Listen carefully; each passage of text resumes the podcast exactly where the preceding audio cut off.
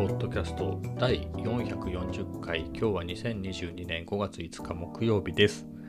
えー、もうゴールデンウィークもね終盤に入ってきましたね。木曜日ですからね。一般で言うと明日は暦通りで言うと,、えーと、祝日じゃないですもんね。だから明日から仕事っていう人もいるでしょうし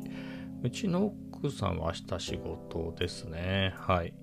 えー、ですが、まあ、僕は会社がもともと休み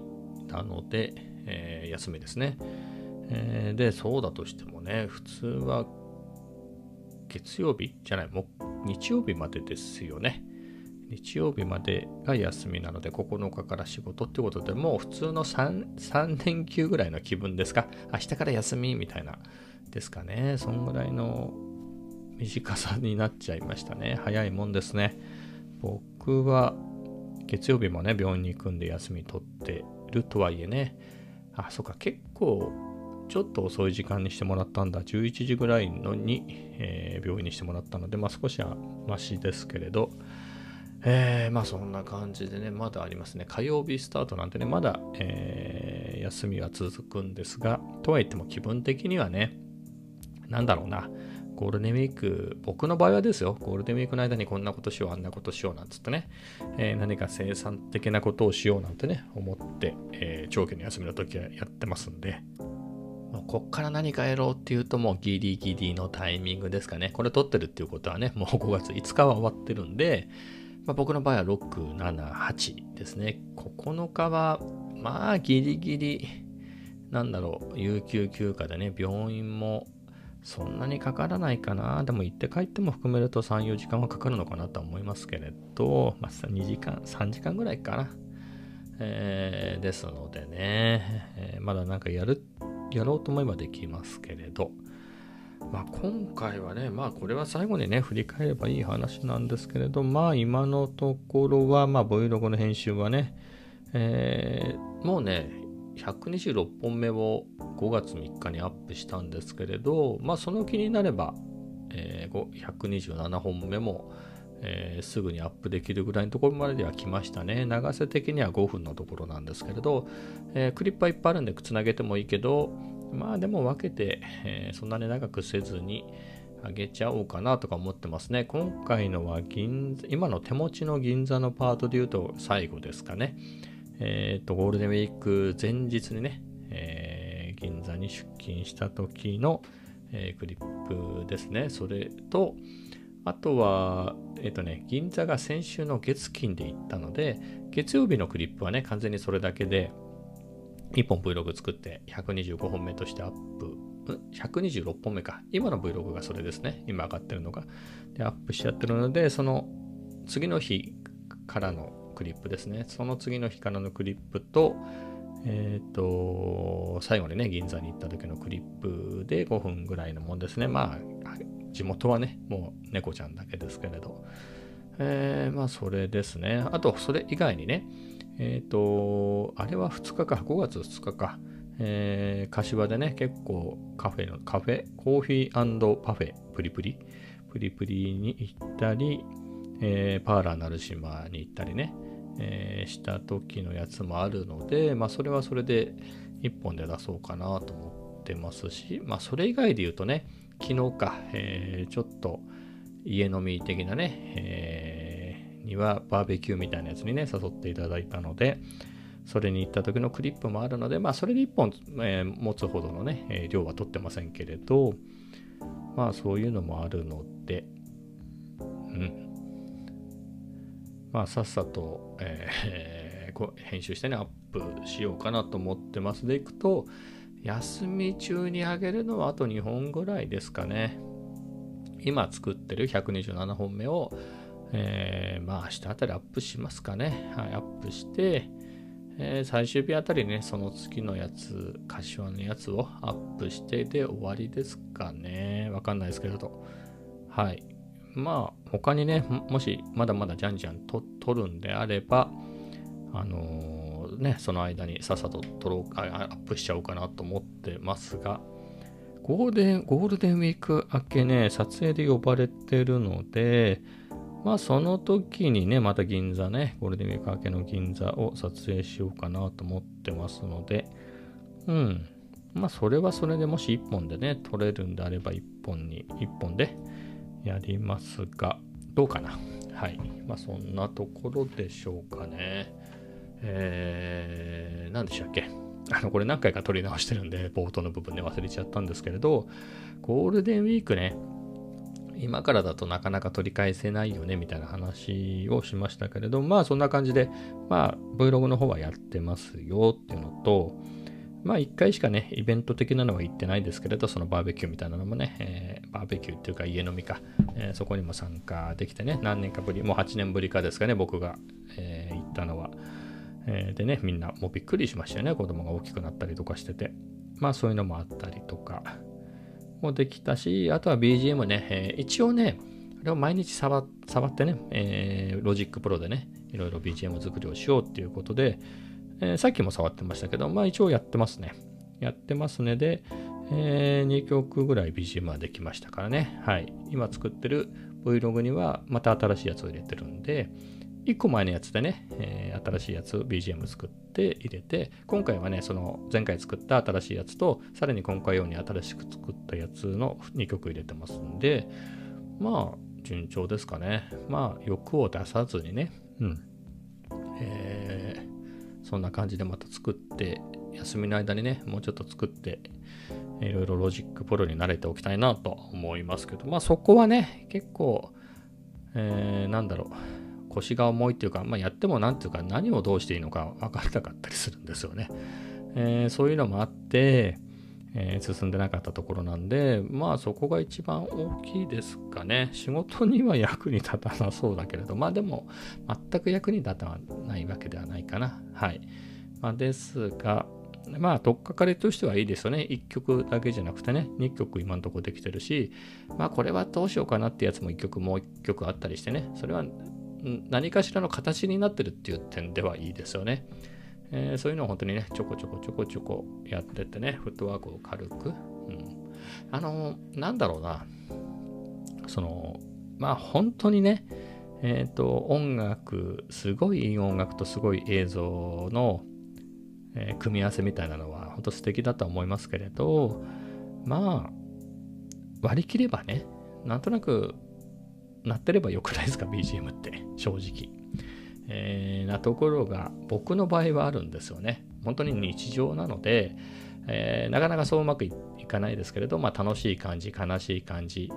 なんとなく爽やかな感じとかね、えー、そういうのぐらいのが、えーと、マッチしたね感じのやつを作れればいいかなっていうぐらいの感じでやってますので、うん、まあ慣れですよね。えー、なんとなくそうそう自由にはできないから、いろいろね、やってみて、あできたからこれでいいや、みたいな感じでやってるんで、うん。まあ欲を出さずに、ここはコツコツですかね。もう腰を軽くして、まあ、バンバン数作るみたいなのが良いのかなと、はい、思ってやってますね。うん。まあ、ここは、まあ、順調といえば順調ですかね。いや、もともともうそんな風にやれたらいいなっていうのはゴールデンウィークの前にも思ったし、初めの頃言いましたよね、こういうのが目標ですみたいな。ゴールデンウィークの。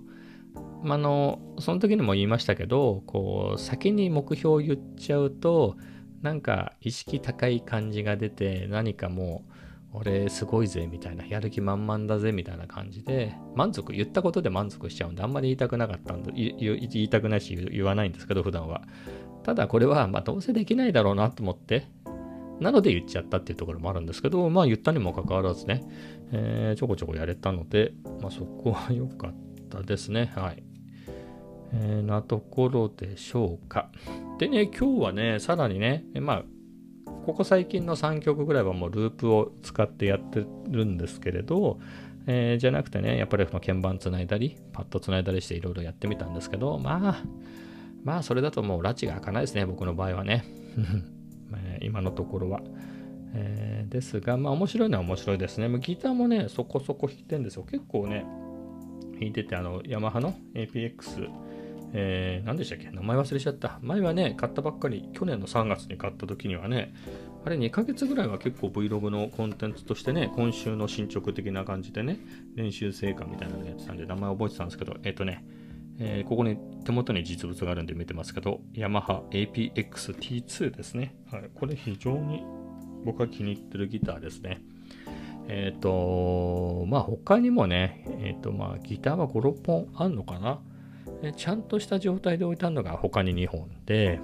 えっ、と、クローゼットにしまってるやつが3本ですね。もうこれはどうなってもいいみたいな感じですけどね、置いてありますけれど、えー、ですが、まあ、もう、これのかすと、もう本当にメインっていうかね、ちゃんと弾ける状態で置いてある、えー、もう部屋に出してあるもので言うと、まあ、89年に買った、当時新品で買ったスタインバーガー、の GM4T っていうやつですね。これ当時22万したんですけれど、買い値でね。で、もう一本はその翌年に買ったジャクソン・ランディ・ローズで、これ15万ですね。定価17万のが15万だったんですけれど、えー、もう持ってますけれど、このヤマハの APX-T2 ね、えー、去年の段階で2万7000円ぐらいで買ったんですよ、新品で。アマゾンで。まあ確かに作りはね、やっぱジャクソンとかスタインバーゴのがまあさすがに高いだけありますけれど、でも、まあ、種類が違うんだね。ジャクソンと、えー、スタインバーガーはエレキギターで、この APX-T2 ってのは、あのー、エレアコ、エレクトリックアコースティックギターなんでね、まあ、全然違う、違うといえば違うんですけど、まあでも、うん、非常に割り切って、まあ、なんかね、本当にね、買った時にね、YouTube でもレビューしたんですけれど、まあ、僕的にはこう不都合もないし、本当に、えー、いいなと。まあまあ値段なりって値段、値段な、値段なりなところもありますよ。装飾的なところはね。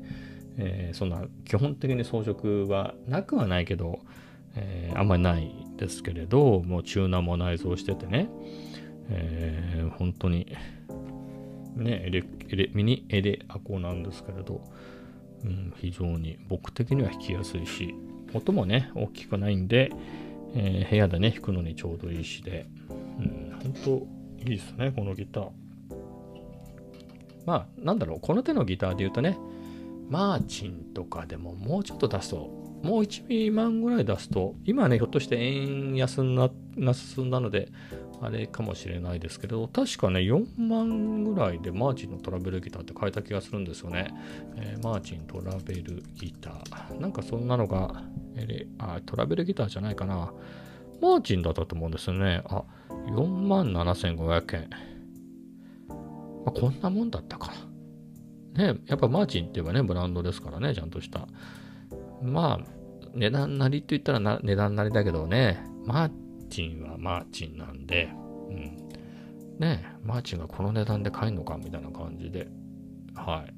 まあ、5、6万ってとこですかね。もうちょっと安かった気がするけど、気のせいかな。でも、安くなるはずはないから、あのー、ね、去年の、去年ね、僕がこのヤマハの APX-T2 を買ったのは3月なんで、その時に比べたら、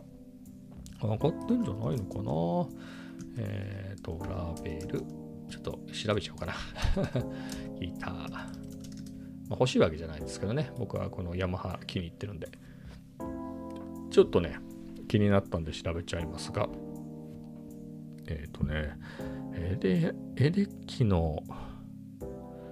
ですよね。エレキ。リトルマーチンか。これ、エレアコではないのか。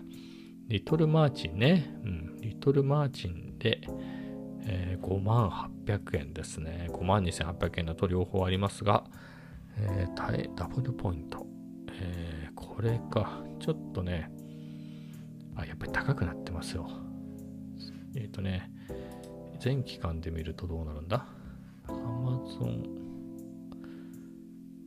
まあ、そんなにびっくりするほどは変わってないか。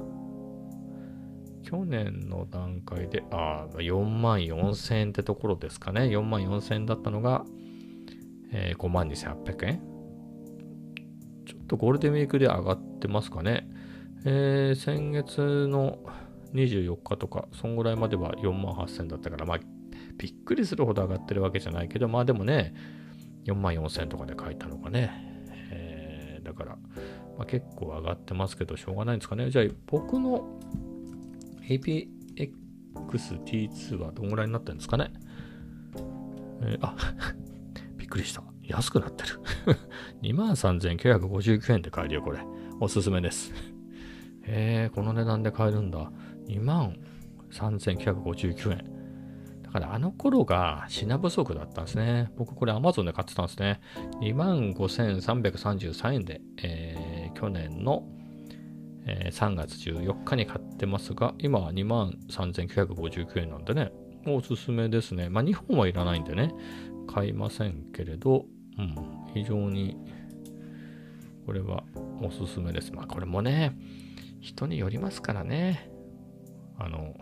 何か言い悪いってのはね、ギターなんかも。やっぱりレビューなんか見ててもね、やっぱり、えー、ポジティブな意見もあれば、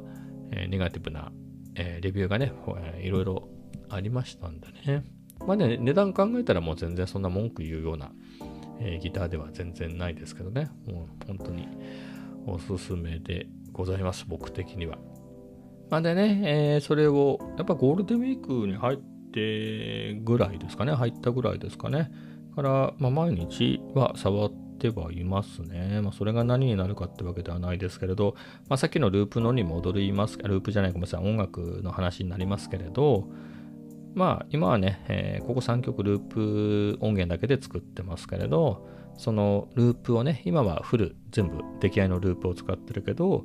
それ自分でね、えー、ギター弾いたり、まあ、パッド叩いたりでもいいですけれど、まあ、一部ねちょ、ちょびちょびでも、えー、自分のやつを混ぜたりしたいなっていうのね、思ってるので、まあ、そういうところもあって、あと他は何だろう。今はね、本当にループつなげてるだけですけれど、その前まの前までの10曲ぐらいってちゃんと一応コードをこうこんなかななんて言ってね、えー、定番のコード進行とかね、あとは他にこう、こう、こう、こうかな、C、G7、ここんなかなとかね、やってみて、みたいなの作ってたんでね、まあ、そういうので言うと、やっぱりそのギターでね、いろんな曲とかをね、練習してみると、えー、なんかコード感みたいなのもね、コード進行のなんかしっくりくる流れみたいなのもね、えー、より身につくかなと思って、はい、そういうところもあってやっています。はい、まあそんなところですかね。えー、あとはですね、今日はカフェ散歩ですね。まあまたサライボだったんですけど、サライボがね、結構今日空いてましたね。時間的なこともあるのかな。3時、あれ ?3 時ぐらいでしたかね。サライボは3時か3時半ぐらいだったので、ちょうどなんだか空いてたんですよ。だったし、誰も並んでなかったんでね、店員さんがいたんで、えー、ほら、昨日ね、あのー、その、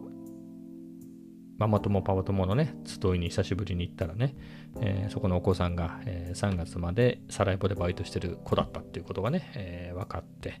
みたいな話があったんで、まあそれをね、サライボの店員さんにそのしてみたりして、はい。まあそんなんでしたね。え、そんなんで、え、今日もアイスカフェラテを飲んで、今日はね、まあ編集を続きやってましたね。さっき言ってたね、Vlog の編集をやって、一応、一応っていうかね、あのロジック用のね、えっ、ー、と、音源が、音源を入れている、えー、まあ、ミュージックライブラリですね、とか、サウンドライブラリ、を入れてる SSD も取り外して持っていったので、えー、それもちょっとはやりましたかね。やっかなやったと思うんだけど、気のせいかもしれない。まあ、そんなところでした。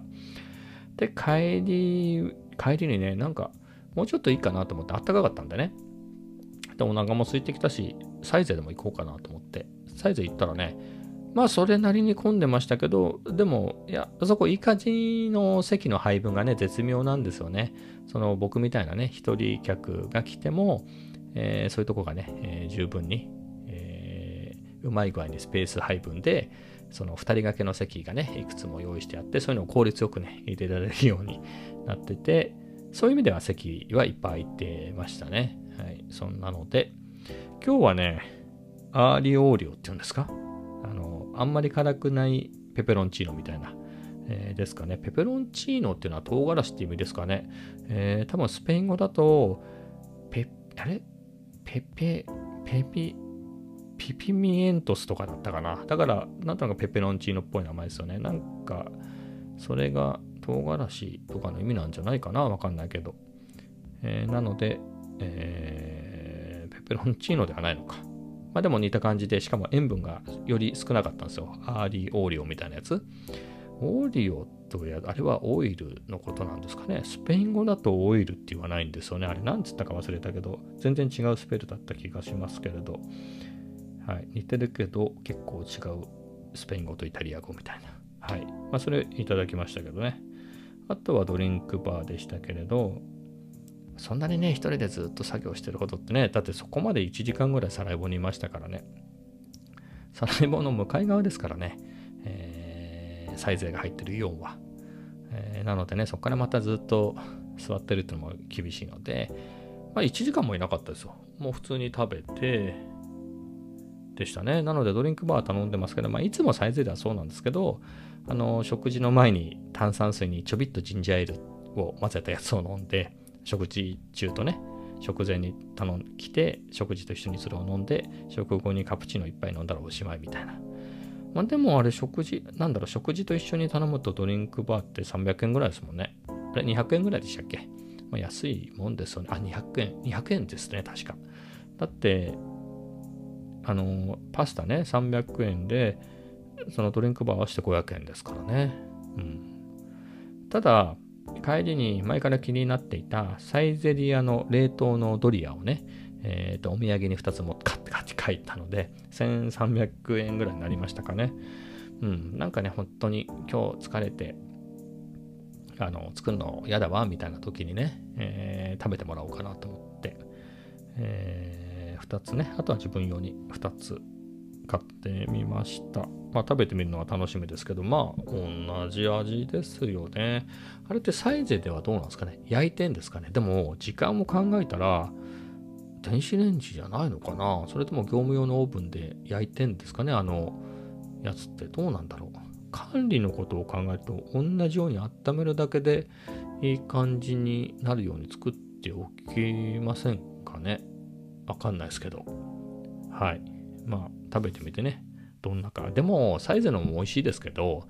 セブンの冷凍のドリアもね、同じくらい前ですよね。冷凍じゃないやつも含めて。だから大体美味しいんじゃないですか、ドリアなんて。はい。なので、まあきっとお店のとね、えー、違わぬ美味しさなのかなと思います。なんでもね、えっ、ー、と、お店のよりはちょっと量が多いみたいなことが書いてありましたね。うん。まあそうですよね。お店のだと、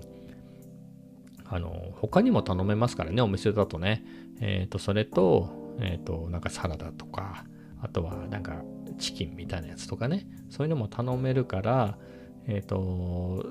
少ないですよね、ちょっと量がね。えなので、えただ冷凍のそれだけだと、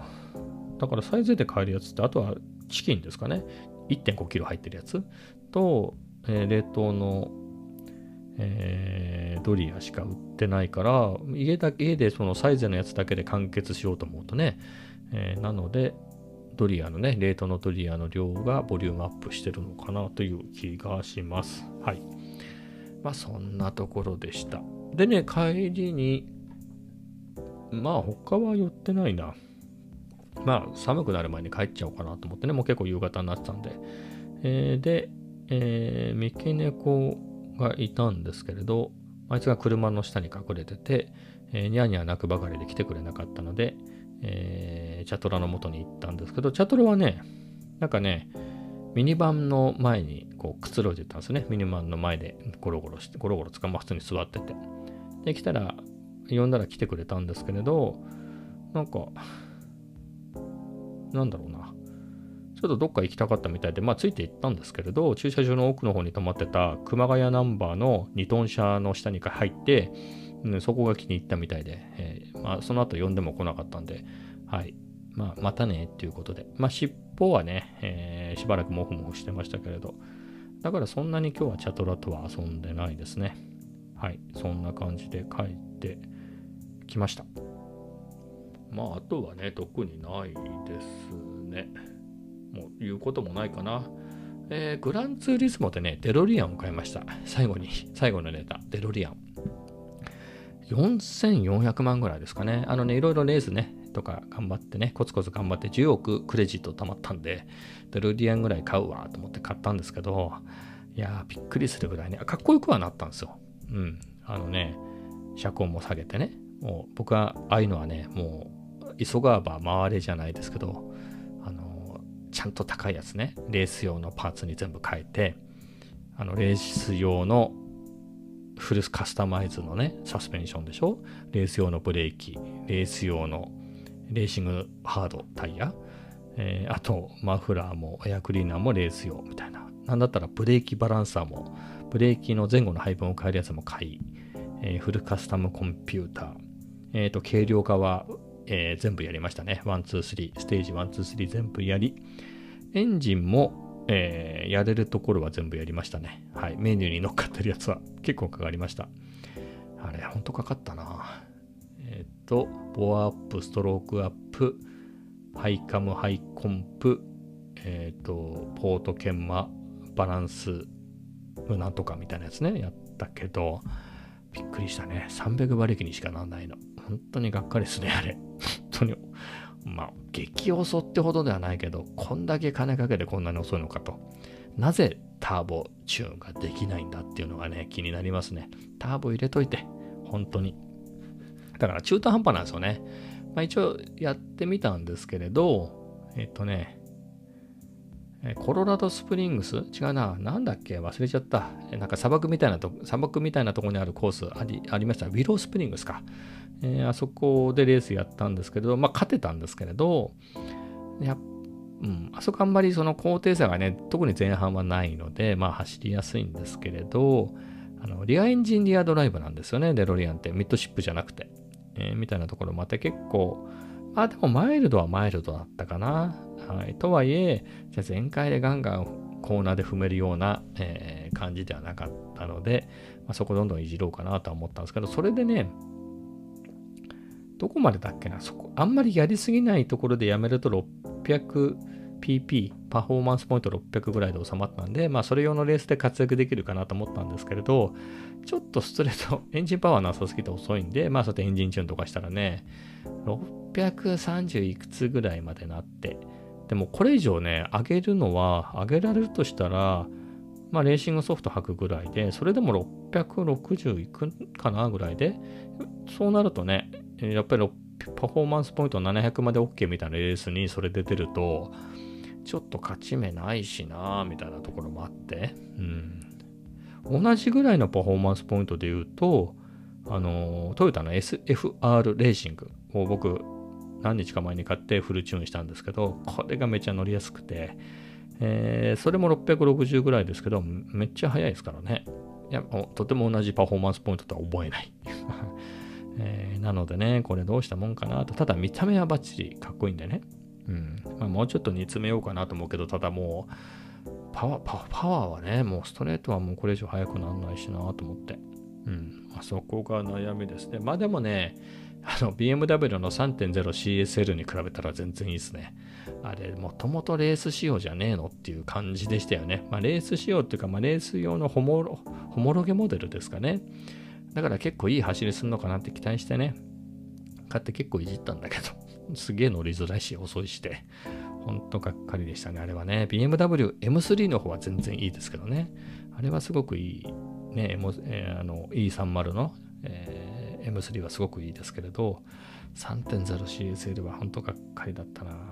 ね見かけ倒しっていうか、まあ僕が悪いのかもしれないですけどね。まあもうちょっとあれもいじってみたいなと思いますけれど。うん。まあそんなところで、今日乗ったのはそんなんでね、えー、デロリアンと、ただデロリアンより前にもあれか、ムルシエラ号ですね。ムルシエラ号で、えー、3レースして、その賞金で、えー、デロリアン買ってチューニングした感じでしたね。はい。ムリシェン・ラーも非常に乗りやすいですね。うん。まあ、その、重い車なんでね、やっぱコーナー突っ込みすぎちゃいけないんで、やっぱりしっかり減速してね、えー、コーナーに入っていけば、もうあとはストレートめちゃ速いんで、うん。でも、挙動なんかはかなり、もうカウンタックなんかに比べたら全然乗りやすいですね。カウンタックとか、あとは、ポルシェの930ターボなんかに比べると、まあ、やっぱり現代の車なので、非常にね、そういうとこだけ気をつけて、あとはもうストレートでもう取り返していくみたいな感じで、えー、乗りやすくて良いです。はい。まあ、そんなところですかね。えー、結構お話はとっちらかありましたが、まあ今日はそんなにイベントもなかったので、この辺で終わりたいと思います。えー、もうね、歯磨きもしたので、えー、この後はもうね、日付変わってもう、もうすぐ2時ってとこなんですけれど、まあここからまた、ネットフリックスでね、ルシファーの続きを見て、今日はね、確かシーズン3の途中まで見てるんで、シーズン3を最後まで見たら寝ようかなっていう、はい、そんぐらいですかね。つまり1個50分ぐらいありますもんね。やっぱ朝までコースですかね。はい。そんなところで今日は終わりたいと思います。それではまた明日。